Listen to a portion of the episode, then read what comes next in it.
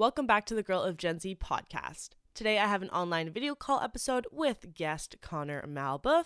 Before we get into the episode, if you guys are listening on the podcast app, if you could give this episode five stars and subscribe, that would be much appreciated. And if you're listening or watching on YouTube, if you could hit the subscribe button over there, the notification bell, and the thumbs up button, I will forever be grateful.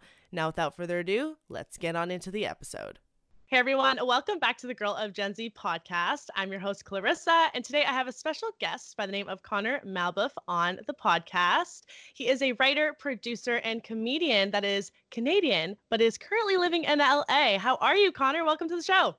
I'm good. Thank you so much for having me during this crazy world we're living in right now. I know. It's this is like wild, absolutely wild. Never did I think that we would be living through this. Like we're going to be in history textbooks because of this. It's like the pandemic. one time, the one time I wish I still was in university living with six people in a dorm. I would have loved that because right now I live alone and I'm just like talking to my plants at this point. Brutal. How many plants do you own? Too many, too many. I got two over here. I got like 20 in the other room. That's hilarious. But you're holding up okay? I'm doing good. No complaints. I mean, I got food. I, I'm, I, you know, I have a shel- I have shelter, and you know, I'm, I'm good. No complaints. You got the essentials, which is important. I'm good. awesome. So we're gonna dive deep into your, well, maybe not deep, but into your childhood, and then we'll go through, you know, some of your schooling, how you got to the position or role that you are in right now. Um, so first things first, you want to tell us a little bit about yourself, where you grew up, have any siblings?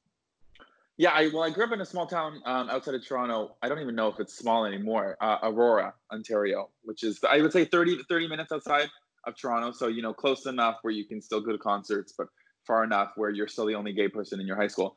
Um, but uh, you know, things are things were good. I mean, I grew up fairly fairly good, no complaints. I mean, the odd homophobic remark here and there. I'm obviously um, uh, I, I, am gay, so I, I, focus a lot of that in my in my comedy and in my work. Uh, and I've been doing activism my entire life in terms of LGBT rights, environmental rights. Um, and I yeah, so I grew up outside of Toronto, and I went to Aurora High School, and then I went to Western University, which is in London. And then from London, I went to Boston for university there for to do my master's, and then from Boston to LA, and now here we are. That's like a very Spark Note version of my life. Um, but things are things are doing things are good, and I can't complain. I'm I'm doing stand up regularly. I produce and write. Um, I work for a production company here in LA too. So yeah, things are good. Things are good. Amazing, amazing. So, what were you like as a child? my God, I, I was I was very loud and extroverted and annoying to many people.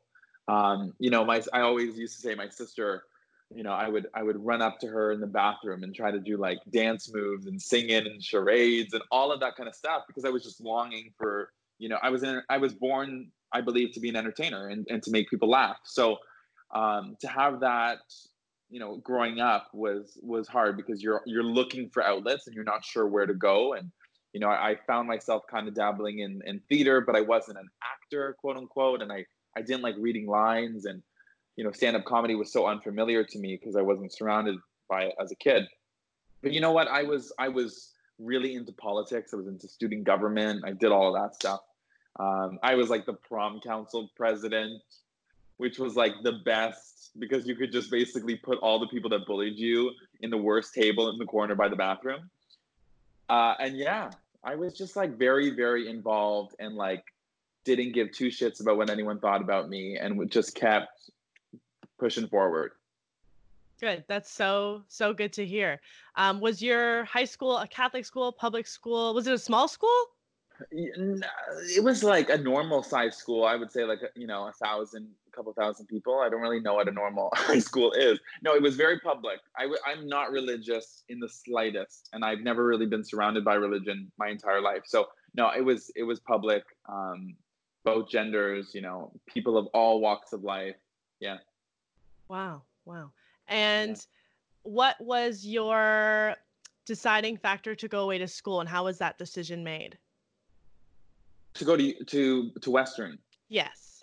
Um, well, I mean, I, I always wanted I mean, you know, if you're growing up in the suburbs of Toronto, it's kind of instilled in your brain that you have to go to university.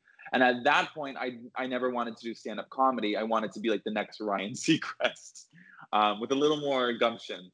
And uh, I uh, I basically was like, well, I can either go to Western or Ryerson. I didn't get into Ryerson, so that that'll do it. And then I was like, you know what? I'll go to Western. I did a collaborative program uh, between Western University and Fanshawe College, so I got like the you know the hands-on on radio talking, you know, making people laugh, doing production, and then I did the theoretical side, which was like yawn fest at Western, which was just like a lot of writing, which wasn't my style, but the extracurriculars were amazing. Um, but yeah, it was always, it was never like, I'm not going to university. It was always, I'm going to university, just which one. Um, but I'm so glad I did. Were your parents, like, did they push you in any certain direction? Were they pretty strict with post secondary education? Yeah, it was something we never really talked about, but I definitely knew that I needed to go to university. And I definitely knew that university, in their eyes, was seen as more prestigious than college. So that was something we subconscious, like I just subconsciously knew that if I were to say go to like George Brown or Humber, they would see that as lesser than, which is not, which is not factual at all. Um, but that was that was definitely something that we had the conversation about and was like, you must, you know, you kind of have to go to university to get an education. You know, if this whole entertainment dream doesn't, you know, work out. The funny thing is, I studied entertainment in university. So, you know, all I was doing was studying to be the best of the best. So if it didn't work out, I didn't really have any other backup plan. And uh, yeah. Where did your parents go to university? They did. They fell in love at in Guelph at Guelph University. oh, University. wow. Yes. Yeah, yeah. yeah. They did, both met there. They're like the epitome of the like university sweethearts. The jock meets the like quirky, geeky woman, and then they fall in love, and then their parents don't agree, and then they they make babies. it's like the movies. Yeah, no kidding, right? So you mentioned you had a sister. Is she older or younger? She's older. She's like almost thirty. Okay, know? so there's a big gap between us. Okay, okay. Did she go away to school? Like, was that uh, did that influence you in any way when you were making your choices? Well, she was kind of like she went to Ryerson for a bit, and that didn't work out. And then she went to OCAD and did a four-year, you know, Bachelor of Art. She was she was an artist, so she was like into fine art. She did really well there. You know, some of her some of her textile work got into Paris Fashion Week. Like she was really, really doing well. So I always had this like idea of, well, she's doing art, she's doing really creative stuff, and she was always doing cirque and silks, um, which is like a circus act on top of that. So I was always surrounded subconsciously, whether I knew it or not, um, with this essence of performance and entertainment. And she definitely, I mean, by seeing that, it kind of clues into your mind that maybe, you know, this is actually a viable thing to do. And seeing my parents support her made, you know, well, they have to support me now. So. Yeah, for sure. Do you have any other siblings? No, it's just us. It's just just us. you. Too. I mean, at times my sister is so older than me. I mean, she's like seven years older. So at times she feels like my mom. Like it just like because we don't have that like you know shoot the shit vibe that most siblings have. Just because we've you know when I was in middle school, she was in high school. When I was in high school, she was in university. When I was in university, she was you know with a boyfriend and owning a house. so it was just like we were in completely different points Stages. of our life what, exactly when I liked St. Vincent and sh- she no longer liked St. Vincent. And we were just like, we were constantly, you know, when I fell in love with indie music, she was no longer into indie music. It was, I was like, I can't win. That's so funny. That's so funny. So, when you decided to make your move to go to Western University, you all obviously already touched on it being a collaborative program. Um, I know because I was an MTP for a little bit too. Did you how did you narrow down what stream? Because I know that so MTP is media theory and production, as everybody knows, and then there's the different streams being radio, television, uh, broadcast journalism, interactive media. Maybe I'm missing one. Yeah, there was like graphics, interact. There was interactive media, radio, TV, and uh, journalism. There were four. Yeah. So what helped you narrow that down? Like, how did you know you wanted radio, not TV? You know what? What's funny is well, the TV section was just way too behind, behind the scenes editing, uh, not my thing. So it came down to between journalism and radio. And I talked to everyone in the media theory production program that was in first year that was applying to second year. And I went around and I said, which one is each one doing individually? and my odds were better with radio. That was why. Okay. I basically so... looked at it, it was like, I do not want to be in MIT for four years. You know, maybe journalism is my number one, but if I get radio, I'm still in the program. I have a, you know, a spot in this program. I'd be happy with either or. So I'm going to apply for the one that I know I'm going to get. It was more, it was a strategic move over like me wanting radio over journalism. And uh, picking between the two now, it was it was a good decision because I learned the production and I learned how to like use Adobe Audition, use Premiere, use all of that stuff. But also, if I wanted to still be on radio, laugh, talk, it was more improv. It was like comedy on the air, and that was much much more my style. Doing talk shows, whereas journalism was just like you know you're reading off of a, a script that the Associated Press wrote for you. Like that's not my thing. Uh, it never has been. So looking back on it, it was the right decision. But the decision was being was made solely because I could get into it. gotcha. Okay, so you applied for both. You were able to do so. No, I only applied for radio, but I okay. looked at it and I was like, less people are applying for radio, and my grades in some of the classes were horrendous. So I was like, you know what? Let's let's throw it in the radio. At least I know I'll get in. How are your grades for like the most part? They were fine. They were. Oh, I was so bad at poli sci so bad. I was like getting 50s on every exam. I was like, I can't win.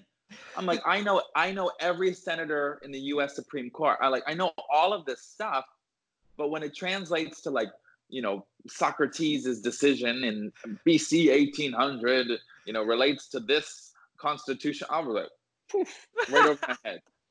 So there were some classes I took that I just like regret beyond belief, but um, my media classes I was doing well in. It was just all of the all of the poli sci, and I took this awful, awful earth science online class about planets, and I just I was so bad. So bad.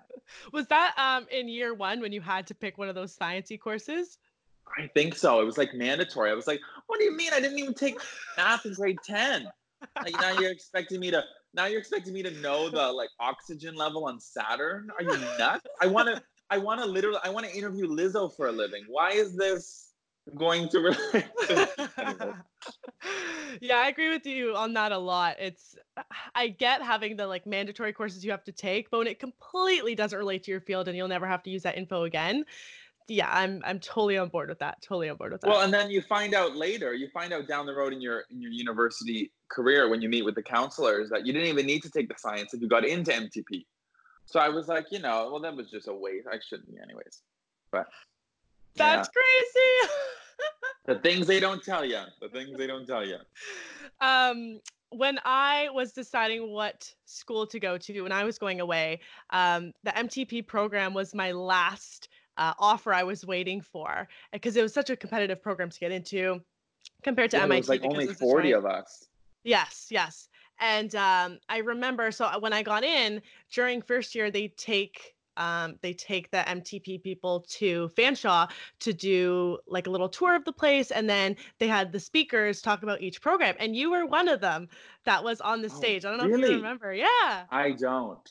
Oh, like in that in that kind of little amphitheater room, yes, that little dark. Yes. Yes. Yes, so I remember. I was. Already... I don't remember meeting you, but I remember that day. Yes, I didn't come up to you or anything, but I, I just remember you being on the stage talking about your program.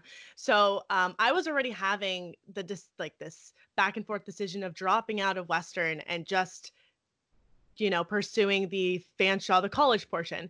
And when um, before I did, I was like, I kind of want to go to this this tour this everyone talks about their program and see see what it's like. And as soon as i heard you know the passion in a lot of your voices of each stream whether that was radio or television i was like this is where i want to be. I don't know why i'm at western. I know you're getting the degree and the diploma but like i can see myself here and succeeding here and developing my skills here. I can't i can't see all that happening at western.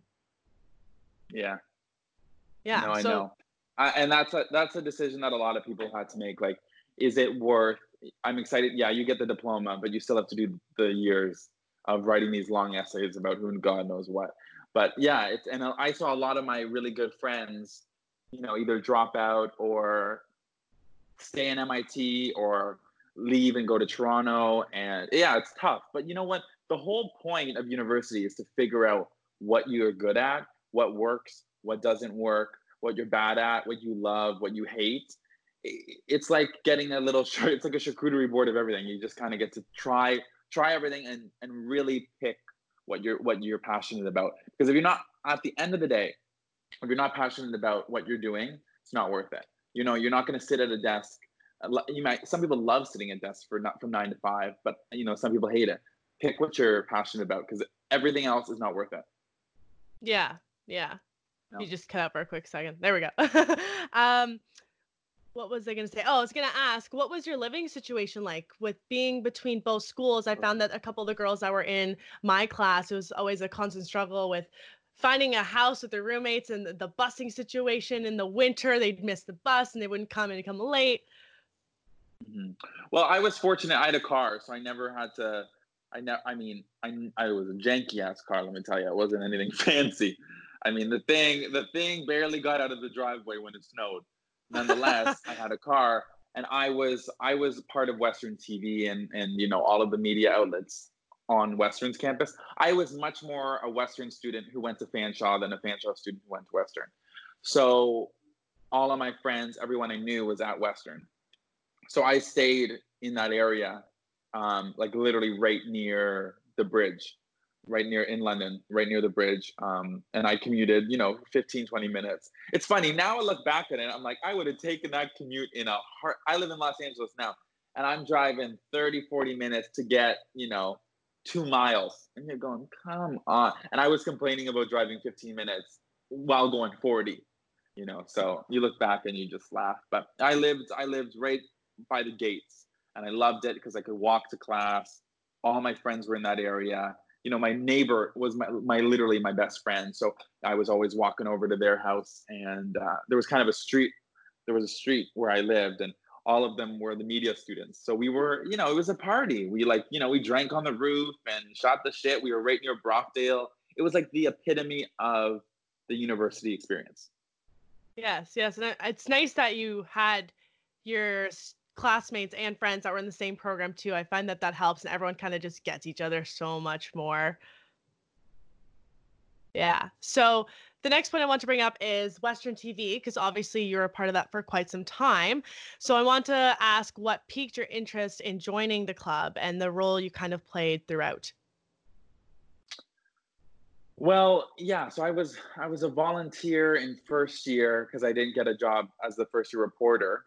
Um, and you know, I was I was like devastated. I I remember in my first as a freshman, I applied for like student council, Western TV, like I applied for everything and I didn't get anything. Like I didn't get anything.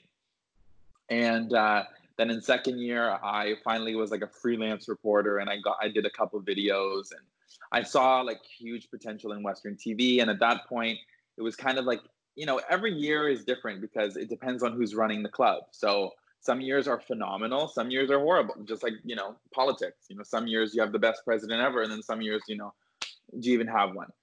um, and uh, so yeah, so in in second year, I was like, you know what?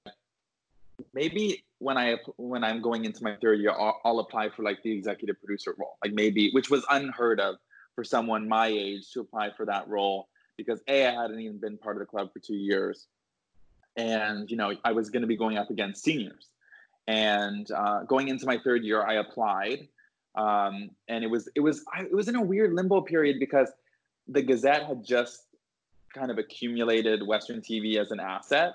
And I had the cool opportunity to lead that charge when I did get the job. So the Gazette took over Western TV. They hired me.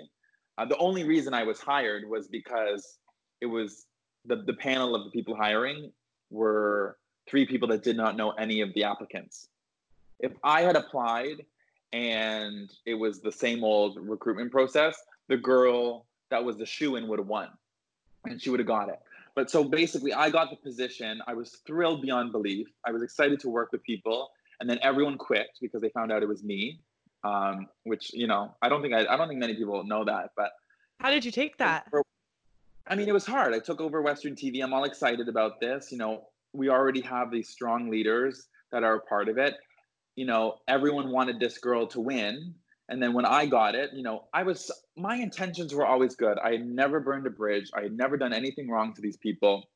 But at the end of the day, if, if a newbie comes out of nowhere and, and threatens their whatever, people get scared and people get pissed off. So everyone quit. I had to hire an entirely new editing team and an entirely new reporting team. But that was the best thing Western TV could have ever had because it was young, fresh blood very diverse, mostly women, um, people that were passionate that weren't getting a voice on the original Western TV because of politics and you know nepotism and whatever it might be.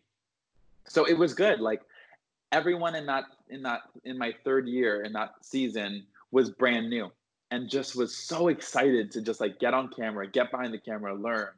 And then I applied again in the fourth in my fourth year and I got it again. So that was exciting because now I can build upon what I'd done and then we rebranded Western TV and we became the number one, you know, student video outlet in Canada, which was like we were beating schools that have like top-notch journalism programs. So that was amazing because I was like, wait, what? We're beating the people that are paying seven thousand dollars to go to school. And uh, yeah, and then we just kept building on the brand, and our subscribers kept growing, and our videos kept growing, and I had an amazing support team and and amazing leadership and reporters, and and that was that. And I'm, I mean, West, my Western University experience would be nothing without Western TV, and it, I wouldn't be in LA without it. That's crazy. So you had to apply for reapply for the same position you had year three and year four. Yeah, but I mean, it was I knew I was gonna. It was just like you kind of had to still send your. You still had to apply, even though yeah. you were gonna you were gonna get it. Got it, got it. So what kind of responsibilities did you hold as such a like holding such a high position? I feel like it's a lot of commitment on top of school. Yeah, no, it was like I mean, Shannon, who was my assistant coordinator, we were working till like 10 p.m., 11 p.m. on on campus every day, and I would get up hella early, like 6:30, to get to Fanshawe for my classes. Then I would come back at around dinner time, do my night classes, and then we would, you know, we'd be film. And I would sometimes go to Fanshawe, and then I would have to come back to Western, film a video, then go back to Fanshawe, and then go back to Western then I would have to go to the off. It was insane. I was working like 15, 16 hour days for seven days a week. It was insane. And we were not, let me tell you, we were not getting paid much.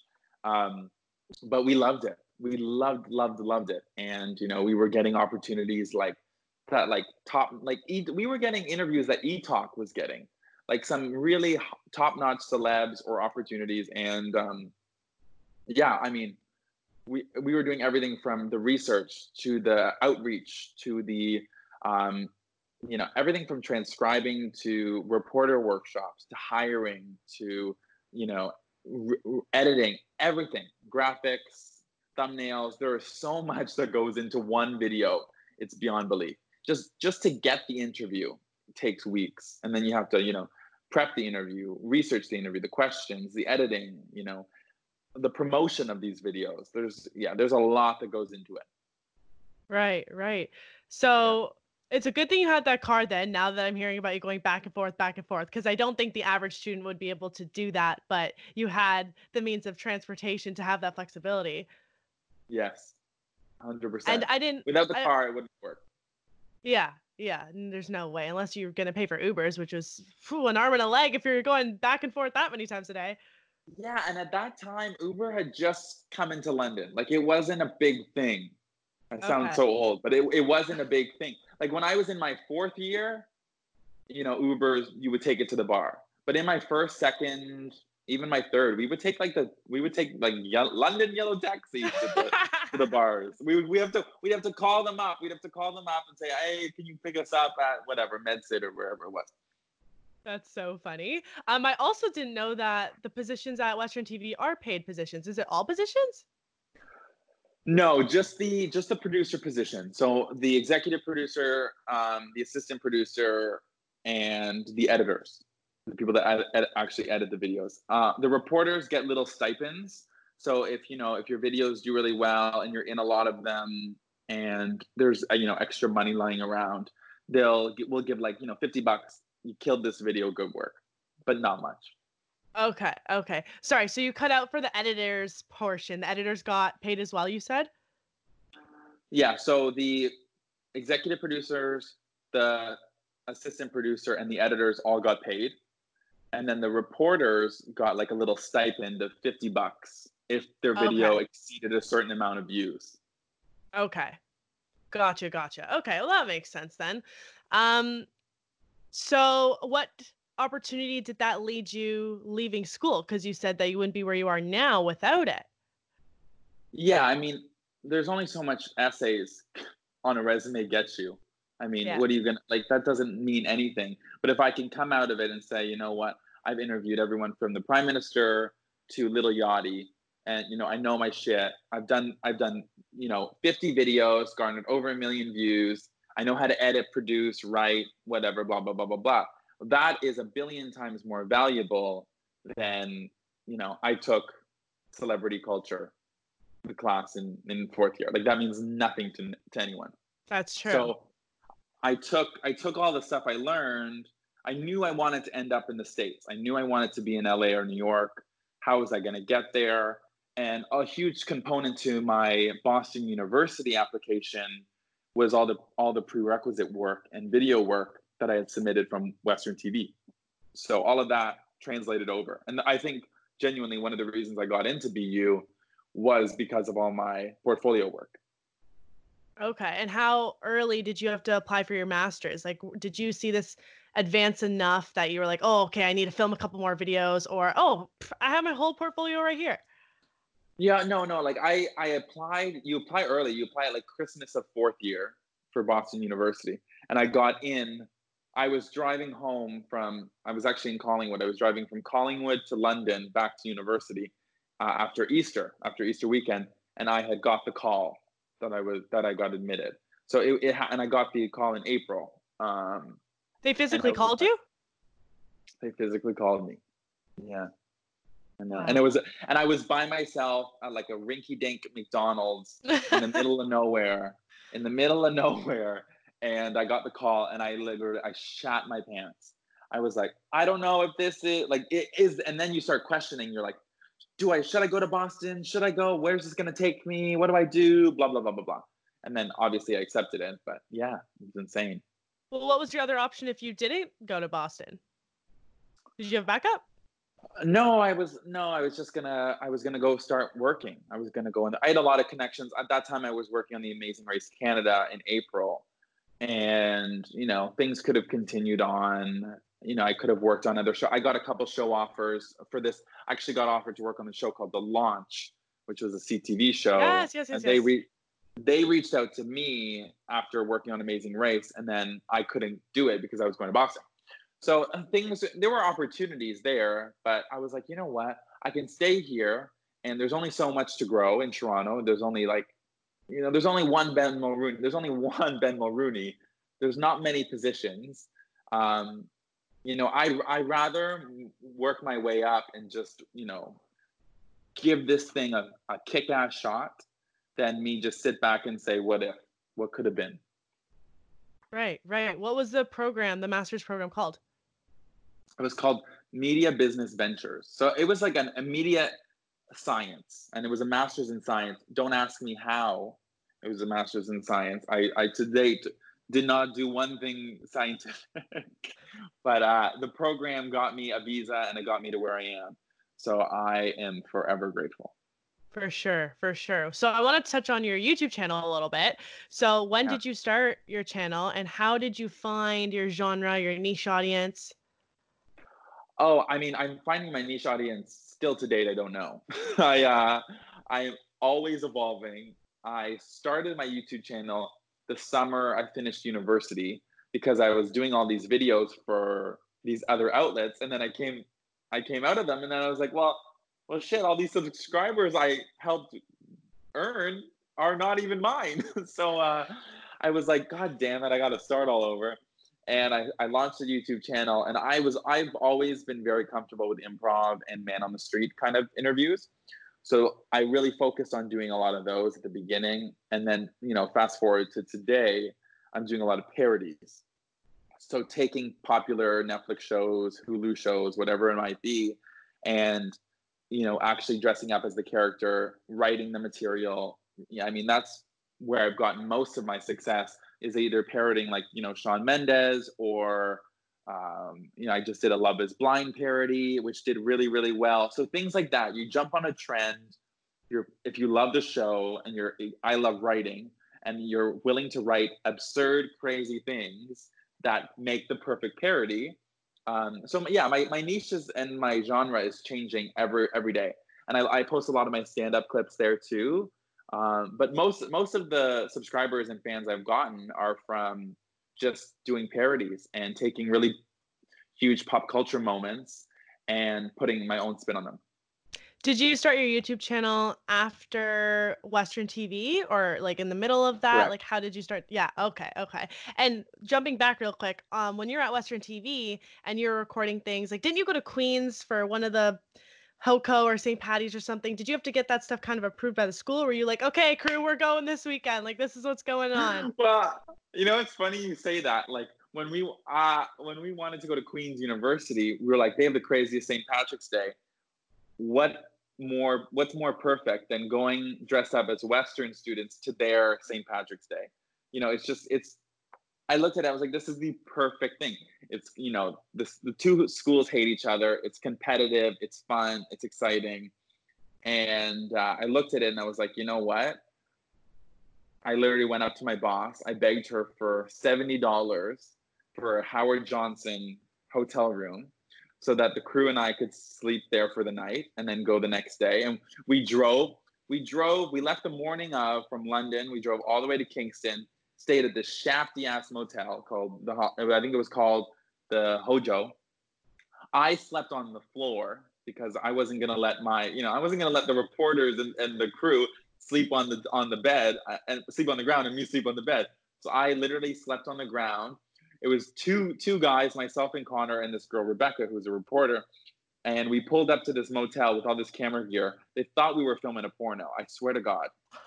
And uh, I mean, come on, it's looking a little. I was pulling up with all this gear, and uh, we get to we get to the Howard Johnson. We stay the night. It was like I mean, I woke up and I had some rash on me. I was like, this is not good. like, this is a this is like a shafty ass place. And then we filmed the video, and then we finished at say 2 p.m. and then we had to drive all the way back to London because we had the Lil Yachty interview. So it was just like always go, go, go, go, go, go, go. But I never really asked for permission.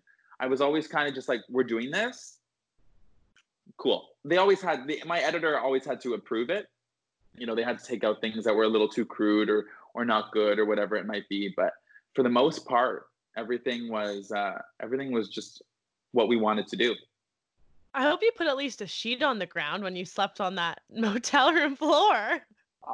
Uh, I think we put a couple towels, a couple towels, but it's just I was like, you don't want to take a ring light in that room. I don't even want to see what's on the walls there. I mean, but these are things that I'm gonna remember for the rest of my life. You know, when we were dirt poor, just wanting to make people laugh, and I was willing to sleep on a motel ground for it. Like huge. I, that was I was insane. That's hilarious. That's hilarious. Um, so are you still kind of keeping up with YouTube? Um, yes, I'm. I'm posting. I would say like every other week. That's for the most part what I'm doing. I uh, I I try to do more, but it's especially in this like weird pandemic. It's hard to be creative as much as you think it'd be easier. Like I keep thinking, oh my god, I want to be posting more content, and I have all these ideas brewing in my head but it's also hard like i film my videos with like a couple of my best friends here in la and we do the makeup and we do the hair and the wigs you know some some of the videos require a lot of a lot of work. So it's hard without like a big team and you know part of it part of it the reason i do it is because it's fun and because i love doing it. It's not as fun just you know filming it editing it all by yourself and then releasing it and hoping it's funny so, you know, I try to release at least once or twice a month, three times a month or whatever it might be. Yeah, yeah. So getting on to I guess the topic of the comedy, um, when or I guess how did you start your stand up? Like how did you get into that? Um, I got into well, I did I was part of the stand up club at Western University and I did a couple shows at the Spoke when I was there. So in my college days I did a couple shows and then when I got to LA, you know, I met this girl at a ramen restaurant, and she had ho- she had hosted a show every month, and she said, "Do you want to do a set?" And I said, "100 percent." So, and then I did this. My first first comedy show in LA was in this rinky-dink um, convenience store comedy club, like in the back alley of in Hollywood, and uh, I did 10 minutes there, and it was just the most exciting thing ever. Like it was so much fun.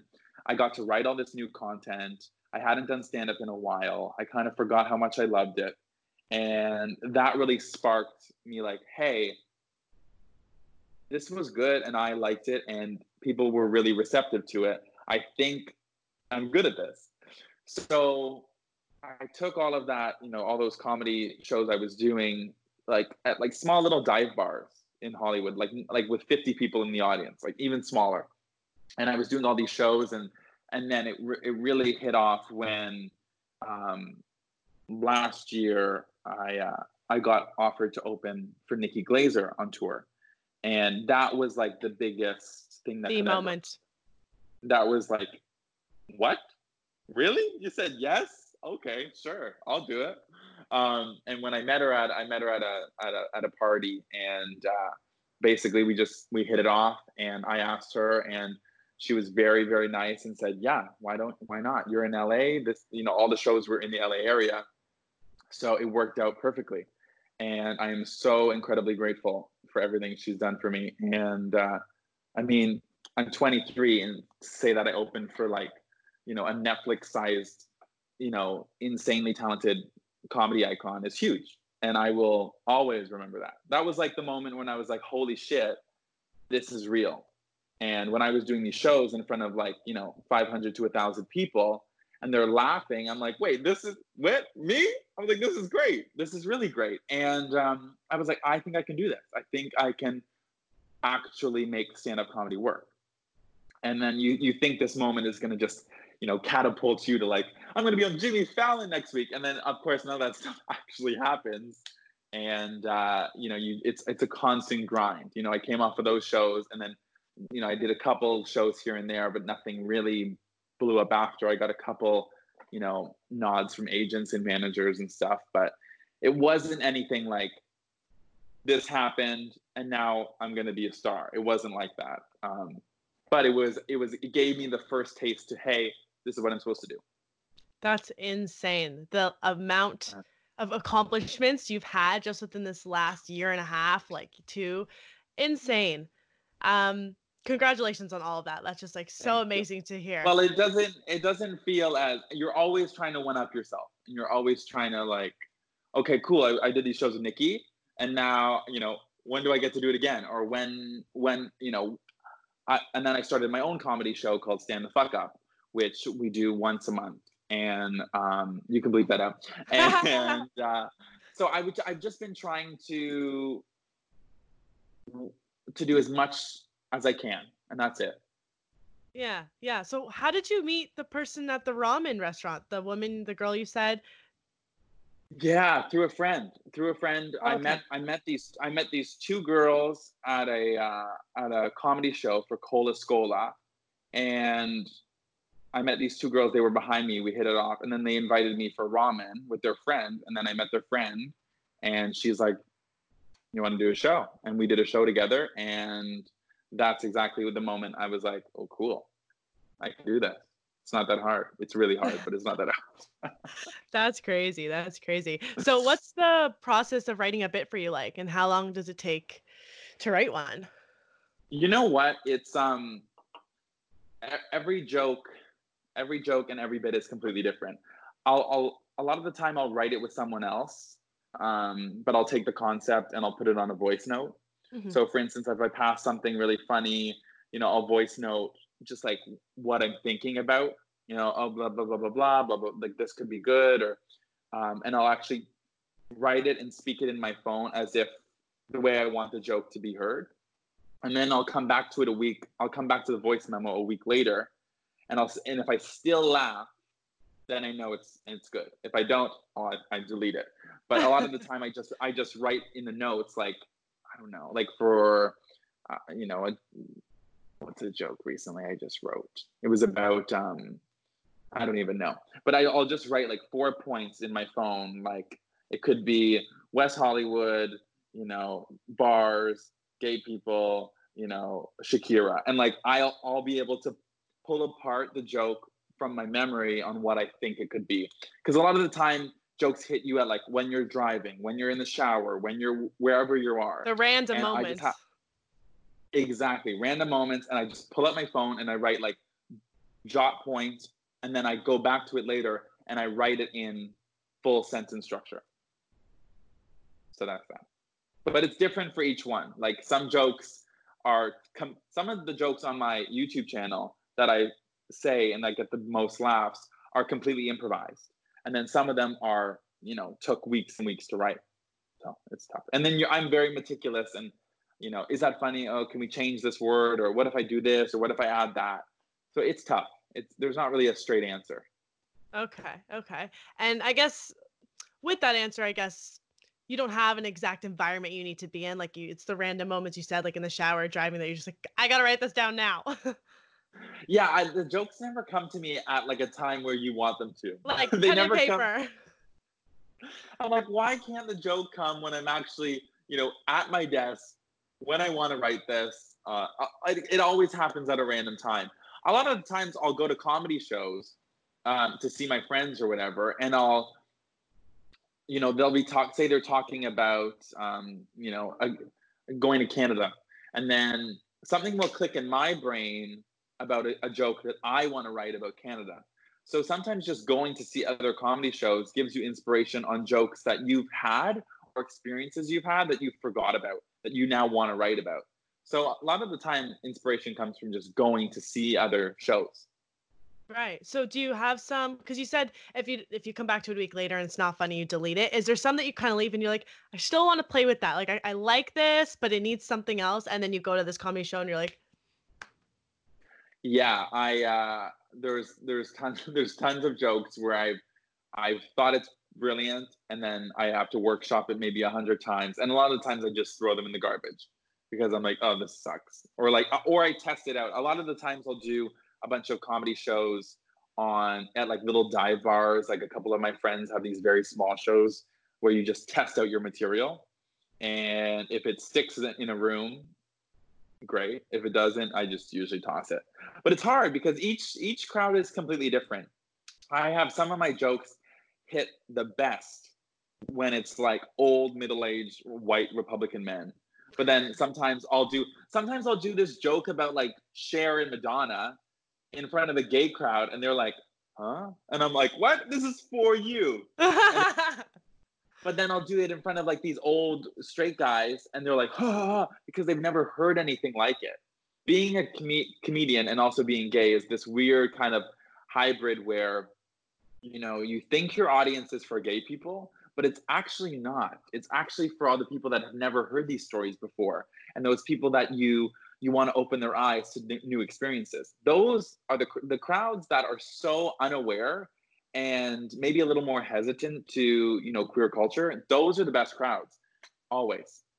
It seems so backwards that you have your target audience and then you get to your target audience you're like what? It's the other way around? I would have never thought. Well like all of my parodies all the love is blind parodies and the tiger king parodies that i've done they were all like i go through my analytics on youtube or just like the, the comments like say uh, you know the love is blind say out of the 500 comments that i got i would say 98% were women were straight women. You know so i mean you look at that and you're like well maybe i've been looking at this all wrong maybe my audience isn't gay men because you know they're not that damn loyal when you want them to be. Yeah yeah. I feel like also because of your sexuality you're able to play with so much more content. Like do you feel like you have more creative juice than maybe someone who's not? That's a good question. I don't um I would say it's a double-edged sword. It's really amazing at some time at some points because I can talk about things and get a little more, you know, raunchy or a little more experimentative, right. uh, experiment experimental with things, and people get really shocked about it. And I'm almost sometimes seen it like I'll just talk about sex, for instance, and it'll be like, what? Like it's like this shocking thing to a lot of people when, you know, Dave Chappelle's been talking about his penis for 20, 30, 40 years. Why aren't we getting shocked about that? You know, Michelle Wolf's been talking about her vagina for 10 years. We're not getting mad about that. But you know, gay men can't talk about sex without people going, hmm, interesting. And it's like, Ugh. so I feel like I get away with a lot more in terms of things and I get to be experimental. But a lot of the time it's very limiting because you're seen as that gay comic or, you know, oh, he's he's very funny for a gay guy. And it's like, no, I'm funny, period. You know, I don't say you're you're a funny woman or you're funny for a woman. You know, that's not that's not how we do it. So Yeah. Yeah. So what was it like going from an audience of 50 to like going on tour and whatever, having 500 to a thousand? Oh my God. It was the most incredible experience, but the most nerve wracking thing ever. And I was the host of the show. So I would go out and do, you know, 10 minutes and then I would introduce each comic, you know, Nikki's opener and then and then Nikki. So it would be, I mean, you're literally these are shows where there's a curtain. Like I'm used to shows where the comedy the comedians run through the audience and then you you know it's small so you see them come up. These were shows where there was like a backstage and there were curtains and then there was a man introducing me and then i was like where is he coming from? And then you just you're on stage all of a sudden and you just see like a thousand people and you're like holy shit. And you just have to kind of keep your cool and just know exactly your five points on what you're going to talk about. You're going to go from the Shawn Mendes joke to the Canadian joke to the you know this blah blah blah blah blah. And uh, you just have to you just have to play your cool and pretend you've been doing it for 10 years even though i hadn't. And uh, it was incredibly nerve-wracking incredibly incredibly nerve-wracking. But like when i came off stage i was like wow. I think i did pretty damn good. I think i did pretty damn good. It was rewarding. It was rewarding. And um, and you also the, the pressure was on because you're performing in front of these hotshot comedians. And if you suck well, good luck getting a job or getting like a, a gig next time. So right. I really, there was a lot of pressure on me being like the best I could be. And, uh, but also just like having fun. Like when I got up there, I just had fun.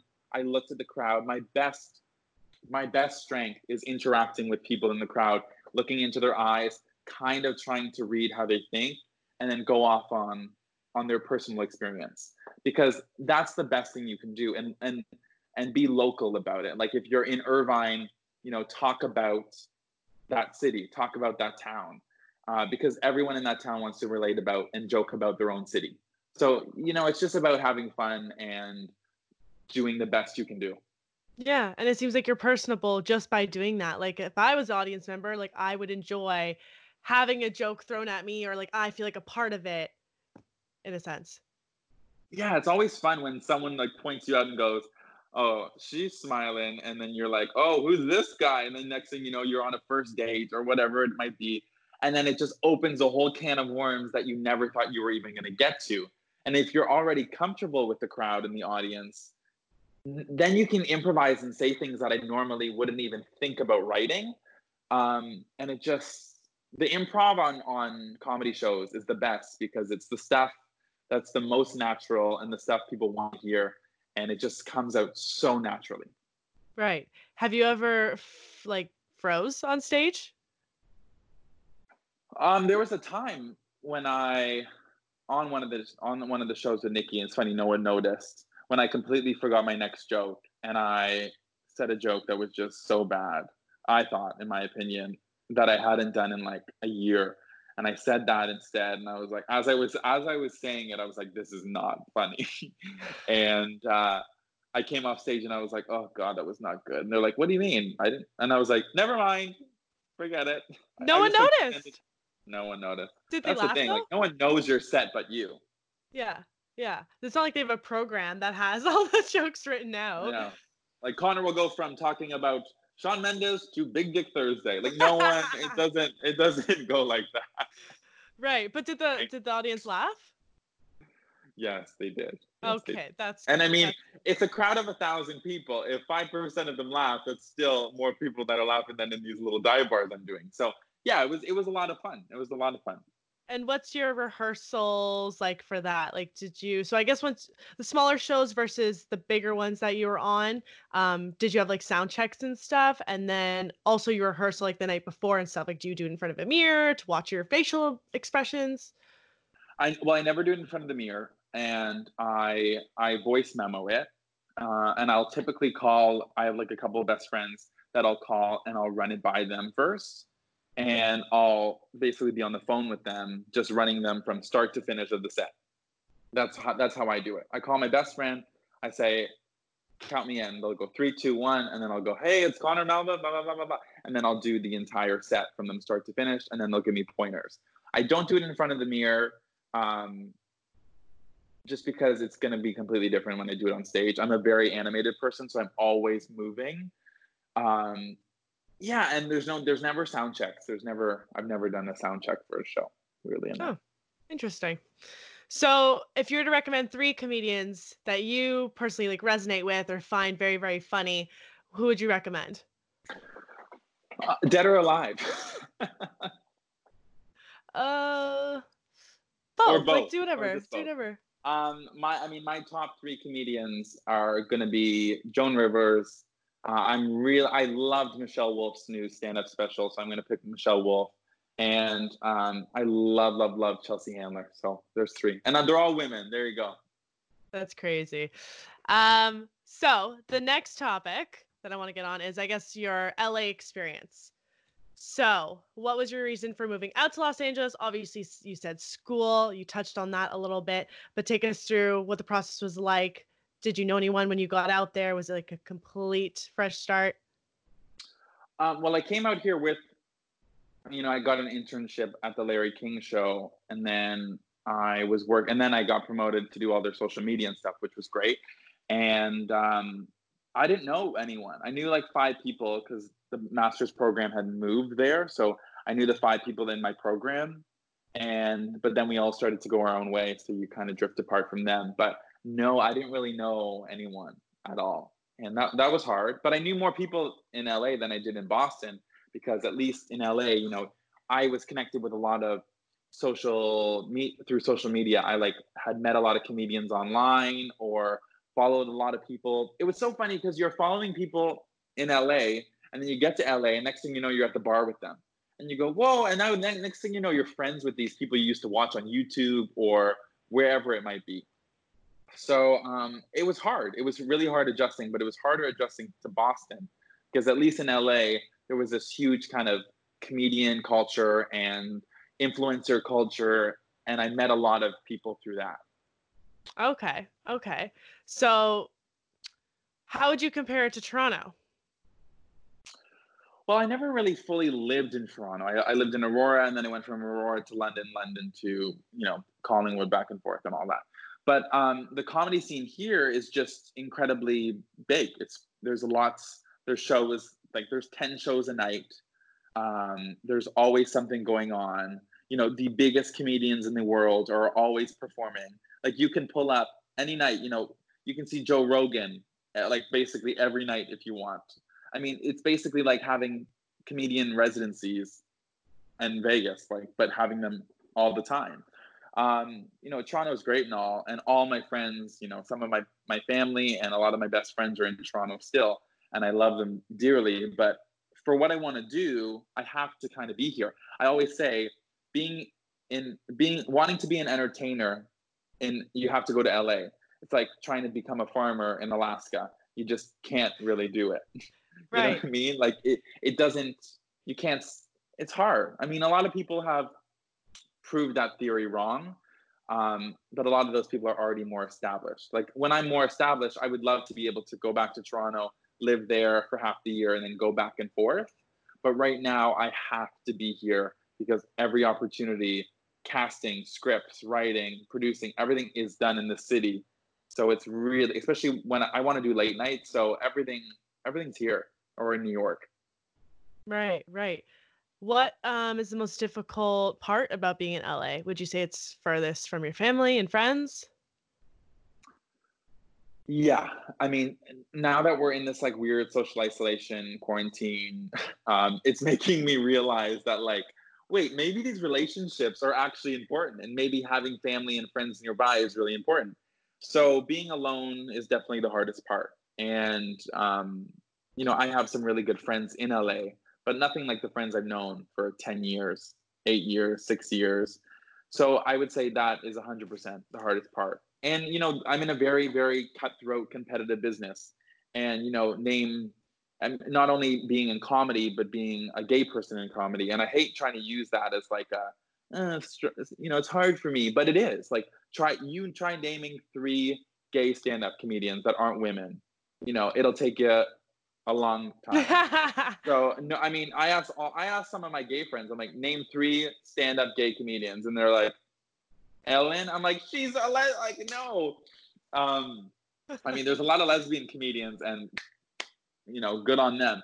But for some reason, we haven't embraced gay comedians yet, and uh, so it's tough. I'm in a cutthroat business, and it's very critical, and um, you constantly get shit on all day, every day, and of course it's hard to be in a place where your family and friends aren't there. So it is hard. It is hard. And I guess the opposite to that question then, what would be the easiest part about being there? Oh, I mean, I mean, I wouldn't have gone on the Nikki Glazer shows if I wasn't in LA. I wouldn't have gone to the Emmys and worked on the Emmys if I wasn't in LA. I wouldn't have worked on the Disney lot if I wasn't living in LA. I wouldn't have, you know, have the job I have if I wasn't in LA.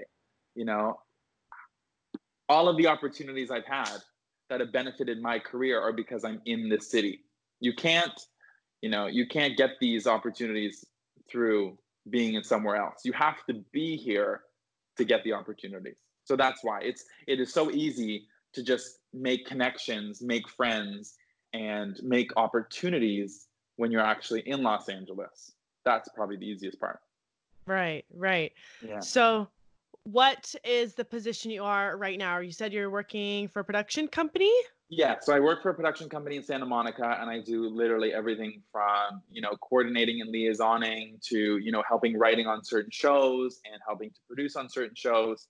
You know, I've done, I, I worked on to date, um, the biggest ones at least, were the Emmys last year in September uh, and Little Mermaid Live. And then I did the New Year's Eve show with Steve Harvey um, in New York um, during which which didn't give me much of a Christmas vacation, but I mean, I can't complain working on New Year's Eve in New York City. Come on, it's like a dream come true. So, yeah, so the, I do I do various shows, and you know, you kind of get brought on to whatever they need you to do, and uh, it could be anything. I mean, from everything from literally musicals to live events. So yeah, it's great.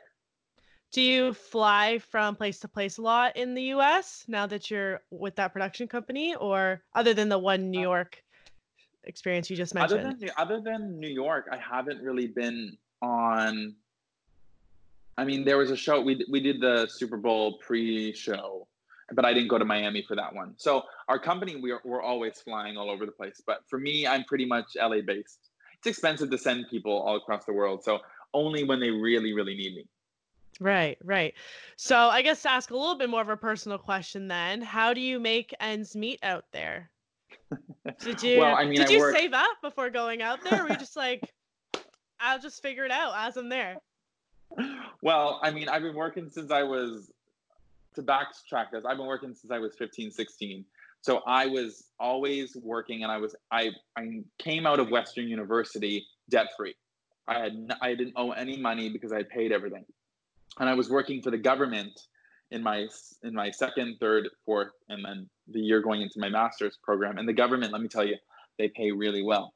So I've I've been very fortunate to kind of and you know my parents have supported me through the Boston University program. They've helped me out there, but for the most part, it's been pretty much self sufficiency, and I've been able to pave my way through this entire program. I was working two internships when I got to LA, and I was then I was working two jobs and I've always been doing comedy on the side, which makes you a little bit of cash here and there. I do sometimes, you know, product placement in videos, and that gets you some money. Um, and now I work. I mean, I work nine to five now, and then on top of the videos and comedy I do. So you know, you just make it work. And you know, I'm not out here buying Fendi, you know, pumps, but I am. But I am being able to afford my rent and you know i'm so fortunate where i get to live in you know a one bedroom apartment by myself in a very expensive city so I'm very very grateful. But it's it's hard. It's like you know, it's hard, but it's also it was it was like a strategic decision that I I didn't know I was subconsciously doing since I was 16. I was always working. I was always saving. I always knew I was going to go to the U.S. and how was I going to afford it? I got a couple scholarships in, at Boston, so I just you make ends meet and you figure it out. And uh, yeah, it's it's hard. There's not really an answer. Okay, and I guess after Boston, so did you have an internship when you were at Western and Fanshawe in your fourth year, and then again when you were in Boston? Um, so I didn't have any internships in Boston, but I did. Okay. I was. I got an internship at the Larry King Show when I landed in LA. So I was doing LA, and I was just a generic production and research intern, and then that turned into a job when I finished doing all of his social media, all of his tweets. So I was literally tweeting as like an 85 year old man for a living, and it was very very fun. And like you know, I got to be very like young and current, and you know tweet out to the Jonas Brothers happy birthday and do things that like an 85 year old man would never normally do, um, just to try to keep him current. And uh, and then and then I left that job to go to this to this new production company that's just a little more flexible. Gotcha. So did you so already did, so. say that again? Sorry. Uh, I also left because his show ended. So like there wasn't. He was an old. He's an older gentleman, and he's been doing. He's an icon. He's been doing this for God knows how long and you know I think he deserves to retire. Let him retire in peace, and uh, I can I can move on. Yeah, for sure, for sure. Did you um? So did you already have your internship set up though before you moved to LA? Um. Yes, did I you... did. Yes. Okay. I had okay. I had applied. I had applied during like right before Christmas vacation, and then I yeah, and then I got into it. So when I moved in to LA in January, I already had the job lined up, which was like a huge reassurance because a lot of people I knew didn't have a job. So they and and a lot of my internships were all paid, and a lot of internships in Los Angeles are unpaid. So I was like of the very small majority of people that were getting paid um, just out of school. Okay, okay, gotcha. And for most of your stand-up gigs, are you paid, or at like the first few, maybe not? drink tickets. You're paid in drink tickets, if that. I mean, sometimes they'll give you a little slap on the back, say good work. Um, no, shows like maybe like twenty five bucks, fifty bucks. The Nikki shows, obviously, we got paid by like the comedy clubs and stuff, but yeah, for for most shows, you're not making much. You're not making. So you only make money on tour. You only really make money if you're going on tour or if you're an opening act. But even then, you're only making like a hundred, a couple hundred bucks a night, if not even, not even. So it's really just getting your name out there. Getting your name out there, and then if you get brought in as a as an opening act, I mean, you're still making a hundred bucks a night or a hundred bucks a show, and think you're only on for 10, 15 minutes. So that's not. You do the math. That's not too bad, and uh, and then you get brought around everywhere. That's true. That's true. So I guess now we're going to hone in a little bit more on your networking and who you've got to work with and just share some of your experiences because I'm sure people are interested to know with, you know, everything you've done thus far. So how did you get the chance? Because I saw the the recording of the interview with Kaitlyn Bristowe and yeah. the country singer and Jason Jardick. Jardick, is I saying that right? Tartick, Tartick. Yeah, yeah, yeah, yeah. Yeah. yeah that's crazy. So how did you get that opportunity? So are you a fan? Are you a fan of The Bachelor? I used to be. I stopped, but I feel like I stopped at the worst time because now everybody's watching it, and nobody watched it when I was growing up. Because I guess I was kind of young. Nobody really watched it when I was like in high school, but now it's like the thing. Well, what's funny was that um, I'm I'm friends with the country singer Brett Kissel, and uh, and he he reached out to me and was like, "Hey man, I'm coming to LA. You want to do a video with me, Kaitlyn, and Jason?" And I was like, "Of course, let's do it." So, so how does he know them? They are like best friends because they were in. He got Jason and Kaitlyn to do his music video, so they're like, okay, they're very good friends. Makes sense and I I had never I had never seen The Bachelor until I knew I was doing that interview. Yeah. Okay, okay, good to know. Fake until you make it. And um, no, but they were the loveliest, loveliest people. Kaitlyn Bristowe and Jason Tartick are the sweetest, sweetest people you'll ever meet. And their dog is the cutest, and Brett is the nicest man you'll ever meet. And they're sensitive and warm. And I got them drunk on television, and it was great. We had a we had a we had a ball. It was so much fun. And where was the recording taking place? We did it downtown LA, and um, was in like some like warehouse studio. I basically I texted my friend Maxwell, uh, who's a photographer here in LA, and I was like, I need your help. I need a studio by tomorrow. Also, Brett gave me like a day's notice. So I texted my friend Maxwell and I was like, hey, do you have anyone, you know, and he's like, yeah, yeah, yeah, use this studio, give me 50 bucks, whatever it was. We did we did the recording there. It was this it overlooked the skyline. It had this kick-ass beautiful couch and you know, it looked like a really cool studio. And that's where we did it. It was in the fashion district. Yeah. Wow. And how was the conversation, the vibes once the camera was off? Because I'm always interested to know like how camera ready are they and how like personable and real they are when they're off camera? So Jason and Kaitlyn, the moment I met them, were very sweet. I met them like I came down to the lobby and got got them with their dog, and um, I think the interview showed them exactly who they were, and I'm not just saying that. And I think it helped because the manager and the and the publicist were actually locked out of the room. So when we closed the door and started the interview, we didn't realize that that door locked and they couldn't come back in. So they were like knocking on the door the entire time, being like, "Let us in," and we were already started the interview, so they couldn't. So their guard was completely down. They were personable. They were lighthearted. They were kind of raunchy. And Kaitlyn, you know, Kaitlyn says whatever comes to her mind, anyways.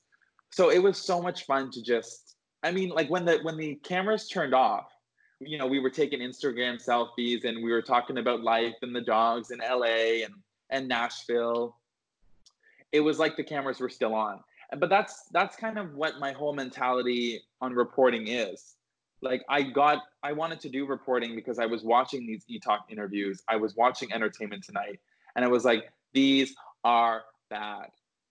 Genuinely. I was like these are so what are you wearing? Oh, no one cares. Like like shut up. You know what I mean? Like let's yeah. let's let's talk. You know, what's real in your life? What sucks? What works? You know, all of the stuff that people are really thinking about. And you know, interviewers now are everyone can be an interviewer. And you know, it's kind of like citizen journalism. Everyone has a phone, everyone has a video, everyone has a camera. So find a way to make your your videos niche. And with that interview in particular, we just had fun and we just talked and there was no direction that the interview needed to go. It was like, okay, this is the start, but there's no end. So let's just the, the, the interview was 40 minutes long and it got t- cut down to 15. So that just shows you like there was a lot of stuff that didn't get put in just based on time. Did you edit it yourself? I did. I mean, I had my friend Edward. Edward shot it, and uh, he also helped me edit it because it was a pain in the ass. There were two camera angles and uh, it was just it was kind of a nightmare. But you know, it was it was a lot of fun. It was a lot of fun. And did you use your gear, like your camera, or did the studio already come with stuff? How did that go? No, I use so my friend Edward. I basically texted him, and this had all happened within 24 hours. I texted him and was like, "Hey, can you help me get this all stuff sorted out?" He brought all of his camera equipment, and I basically told him, "I'm like, I don't even have money to pay. Like, I'm not getting paid. No one's getting paid this could be good for your portfolio. Can you help me out? And he's a great guy and he helped me out. That's awesome. I love when people help each other out and it just I like know. People are just rare. good people. Yes, I know. And they're just genuine. It's like not even like I scratch my back, you scratch yours. Like you genuinely want to help. And of course, for a portfolio, I mean, who who would say no to that? Everyone's trying to make it. I know. I, I know. We're all we're all just trying to figure this thing out. Yes, yes. And if those two weren't locked out of the room while you guys were, were recording, do you think that they would have been any more filtered? Like, do you think that they would have the power to stop uh, the video or like kind of make a face like, oh, it's like get back on track? They were well, no. I think everything we everything we had done in the video um, was everything that was cut out was cut out after the fact. They never were like, oh, let's not talk about this. Jason was kind of like, oh, I don't know if I want to talk about sex right now. Like you could tell he was sometimes a little more uncomfortable about it. Right. But I mean, Kaitlyn was like, "I'll tell you everything," and uh, I was like, "Come on in." um, but I was also, I was. You have to go into it like your friends, and like I don't want to expose them and make them look bad. I don't want anything. Like I don't want. I don't want to be Perez Hilton in this whole situation. So you just you just kind of have to read the room and figure out what works and what doesn't. Each interview is different. Like when I interviewed Lil Yachty, I mean, you could tell from the moment I met him, he didn't want to be there. He didn't want to be interviewed by me. He's like, who's this white guy? You know, he probably doesn't even know anything about rap, which he wasn't wrong. And, and uh, so it's different for each interview. Yeah, I remember watching that interview with Lil Yachty, and I was like, I'm pretty sure I watched it with my just, boyfriend. Like, this guy literally does not give two shits about being no, on camera right now answering all these questions.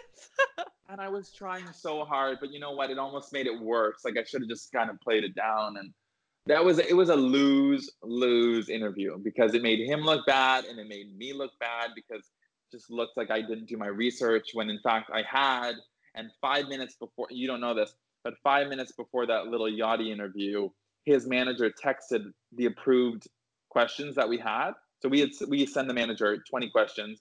He had um, basically said no to all 20 of them five minutes before the interview. So we had to come up with an entire and you're in like a back alley of some like concert hall. And I had to come up with an entirely new new questions, new games, everything. So Were all of that panic? was improv. Were you in panic mode? Oh my yeah. god. And you have you have like this and you have this huge you know, he has this huge posse, this intimidating, intimidating posse just standing behind the camera just like looking at me like, who's this kid? And I'm just like, oh, let this be over. Wow. Have you had any other situations like that, or is that probably one of your worst? Um, oh my God, yeah, I interviewed Tory Lanez, believe it or not. Yes. So, but when I say interview, I say that lightly because five minutes into the interview, he must have been so high on cocaine or something. He he came out, took his shirt off, pulled a dog out of nowhere. He had a dog in his hand, was shirtless, and and then just like ran off. He just ran off. So in the middle of the interview, he just like starts running off, taking his clothes, and then we're like, I'm standing there on the couch, being like, "Is he coming back?" And it, that's and it never got and it never got published. I don't know who has the tapes. I really don't know who has the tapes. But he he came out, and it was like, "What's this setup?" Sat down, took his shirt off. Someone threw him a dog. They're throwing this dog backstage like it's like a piece of like it's like a candy bar. And I mean, I have no respect for that guy after after that. It, it was in, it was insane.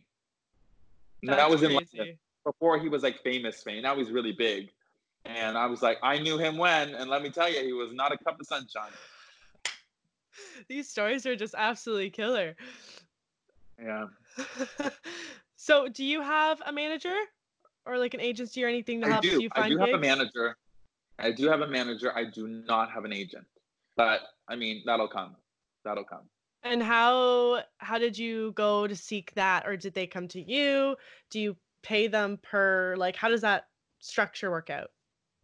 Um, I met my manager um, just through a friend. Like we were we were working on something together, and then they connected me, and we hit it off. And she's the best person in the world, and uh, she's more of like I would say a mentor first, and then a manager second. And uh, it, it's not really like because I'm so early in my career and I'm not making a huge amount of money. I think people need to know the difference between a manager and an agent. An agent's taking like a, a percentage per gig um, and that's how the agents make money. So if I was making 500 per show, they would take 30% of that, or whatever, 10% or whatever it might be.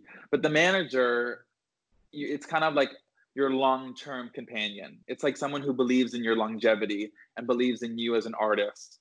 And you know, my manager is someone who I highly respect and respects me, and she's busy with other clients that are much more important than me so i'm kind of there as you know she believes in me i have her support she has my support and she helps me out whenever i need. But it's not like she's not really taking any money from me because i'm not at that point in my career yet.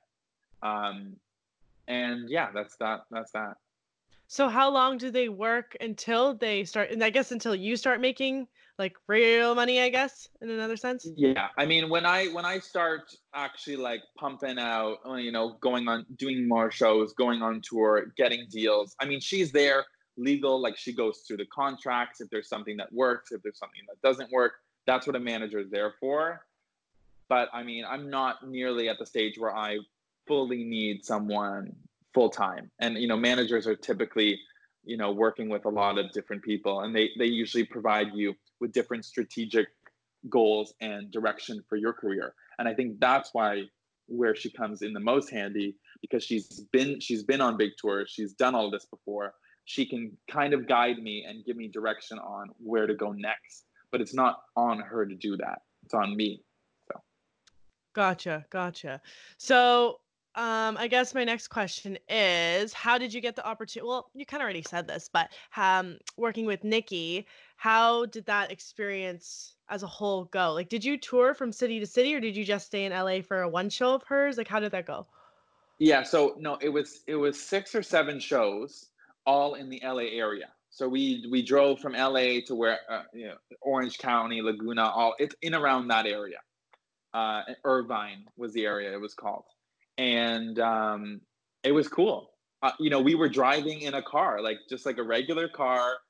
Us four. It was myself, um, Andrew Collins, who's another comedian who is like Nikki's best friend and consistently opens for her, and uh, Carlisle Forrester, who's another comedian who's on Nikki's podcast on Sirius. So all four of us were in the car every day. You know, we were doing two shows a night. So we were doing a excuse me, we were doing a 7 p.m. show and a 9 p.m. show. So we were with each other for long periods of time. And it was one green room and you know, we were just having a ball. It was a lot of fun. It was a lot of fun. That sounds so fun. Like when your passion gets to mesh with someone else's passion, you guys are all in the same ballpark and you're just playing the same game. Like love hearing those stories. Yeah, I have nothing but good things to say about uh, every single one of them.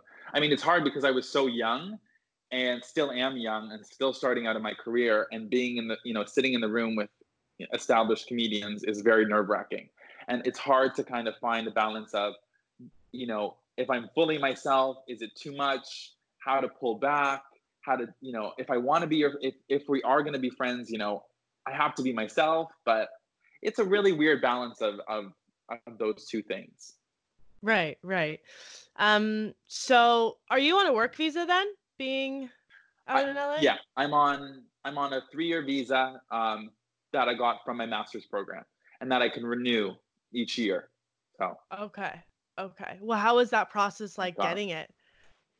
Uh, well, because I did my master's here and I did schooling in the U.S., you kind of get it easier? automatically.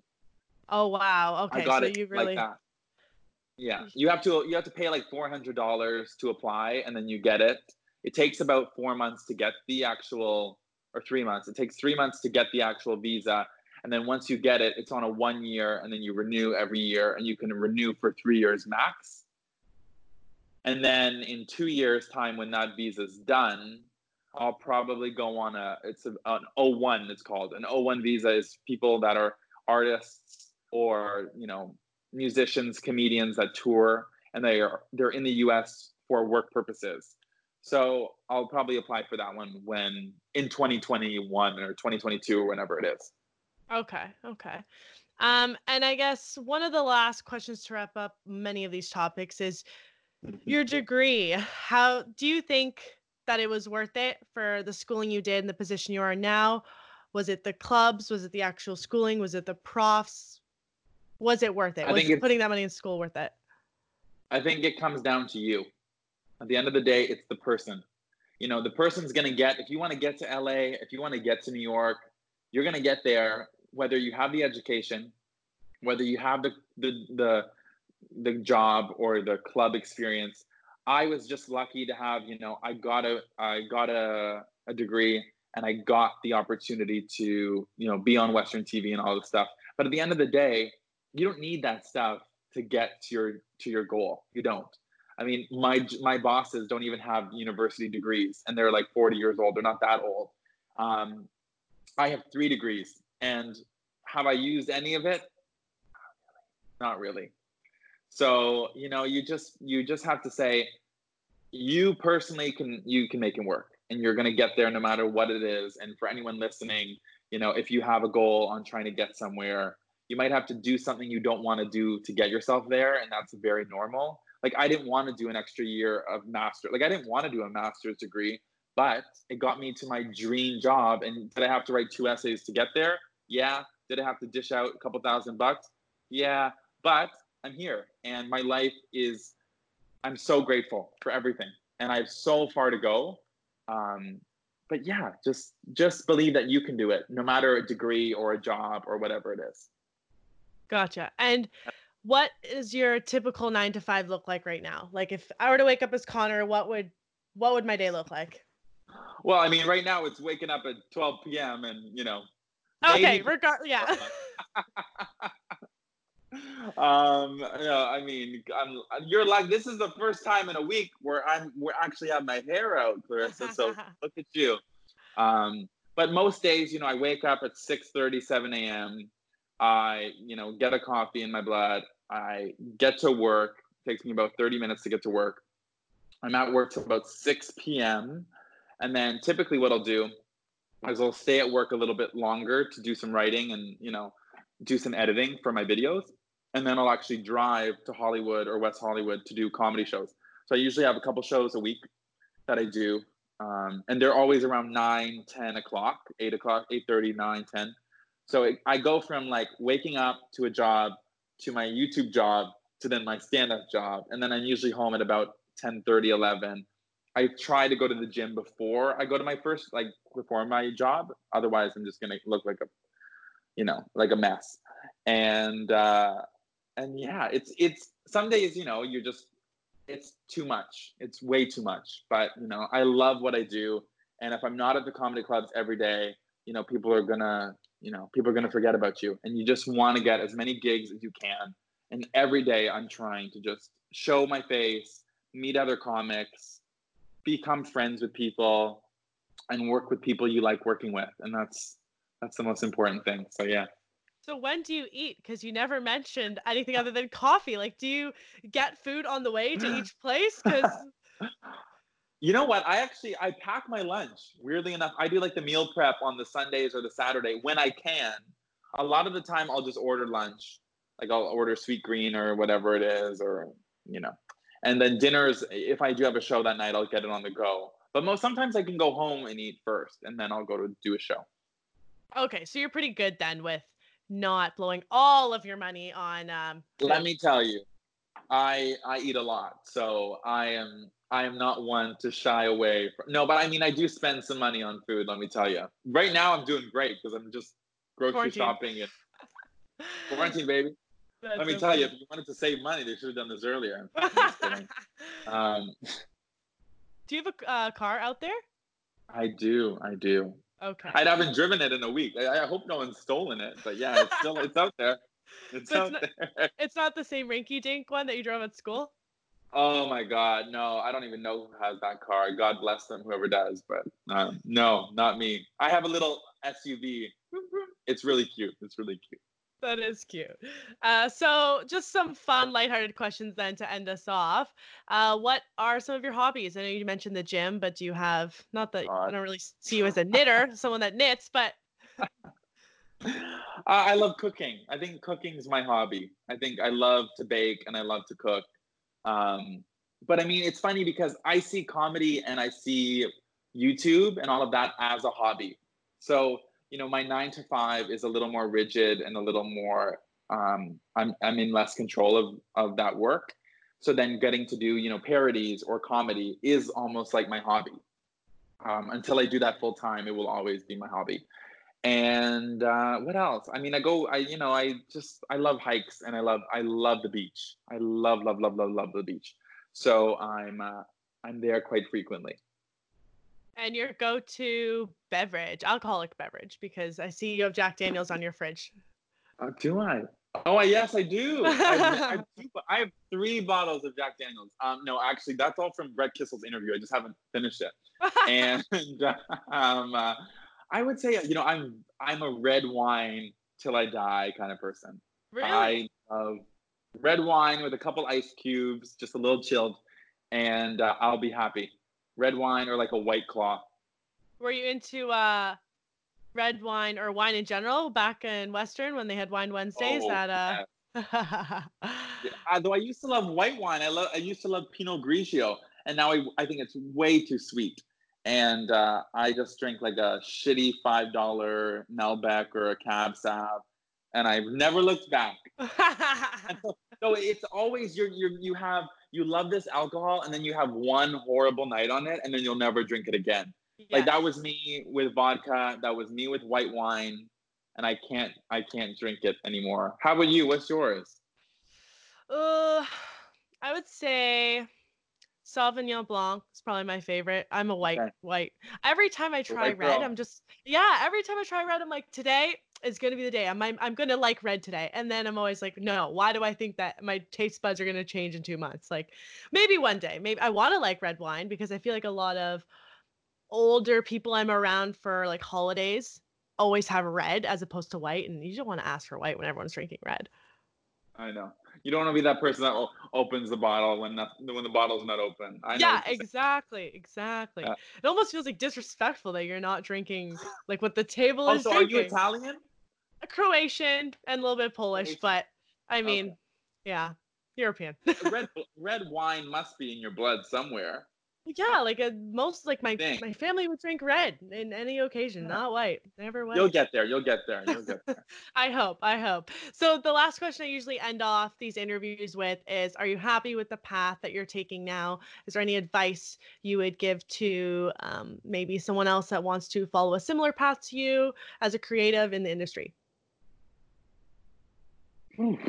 Um, that's a that's a loaded question. I uh, I would say I would say I am very happy. I'm happy with where I am. I'm happy with where I'm going. Um, it's going to be a long, long journey ahead, which makes me I already have wrinkles thinking about it. But um, yeah, it's it's life is good. I you know I I have a great apartment. I have good friends. I have good family, and uh, you know every every year, every month, you just try to one up yourself and just try to beat yourself don't put too much pressure on yourself. I'm really bad. And my my best advice to someone is, you know, don't pressure yourself too much to get the video done as soon as you can, or you know, you have to get there by this week, or you know, by Friday I need to have a thousand subscribers, or whatever it might be. You know, that pressure is insanely hard on your creativity, and it's going to give that the pressure is no good. And when you when you're in competition with yourself and with other people it's really hard. And just take yourself and and do what you love and it will it will work itself out and stay consistent. And you know my my manager always always always tells me that you know you have to kind of be like a, a racehorse. You have to have blinders up. You can't be looking left. You can't be looking right only straight ahead because the moment you look right or left you eat shit and you just fall.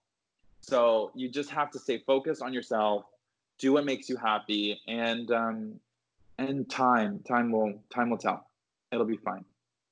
Amazing amazing. Well do you want to plug your social media links for everyone? Ooh yeah if you are listening or watching this i apologize for my stubble. It's uh very gross. Um, but uh, you can follow you can follow me at connor malbeuf it's spelled c-o-n-n-o-r last name is m-a-l-b-e-u-f I uh, I would like to think I'm related to Shia LaBeouf in some capacity, but I am sadly not. And uh, yeah, check out my YouTube. And if I ever have a comedy show in your area, you can check it out at connormalbeuf.com. Amazing, amazing. Well, thank you so much for being on today's episode. I really appreciate you taking the time out of your day. Um, and sharing your story with everyone on the platforms. If you guys could give this uh, episode five stars, that would be greatly appreciated. There will be timestamps in the episode show notes and the summary of the episode, so you can kind of follow along with where your interests lie with Connor's story. And yeah, thank you so much. Okay, Thanks great. for having me. Thank you all so much for listening. I hope you took something away from this episode with Connor. What I definitely took away from it was to dream big and take the leap, especially when it comes to your passion. It may not necessarily be to pick up and move to Los Angeles, but to find a way to pursue what you love. Don't forget to check out the episode notes to find the timestamps and the episode summary for all social media links. Thanks again. And I'll see you guys all in my next episode.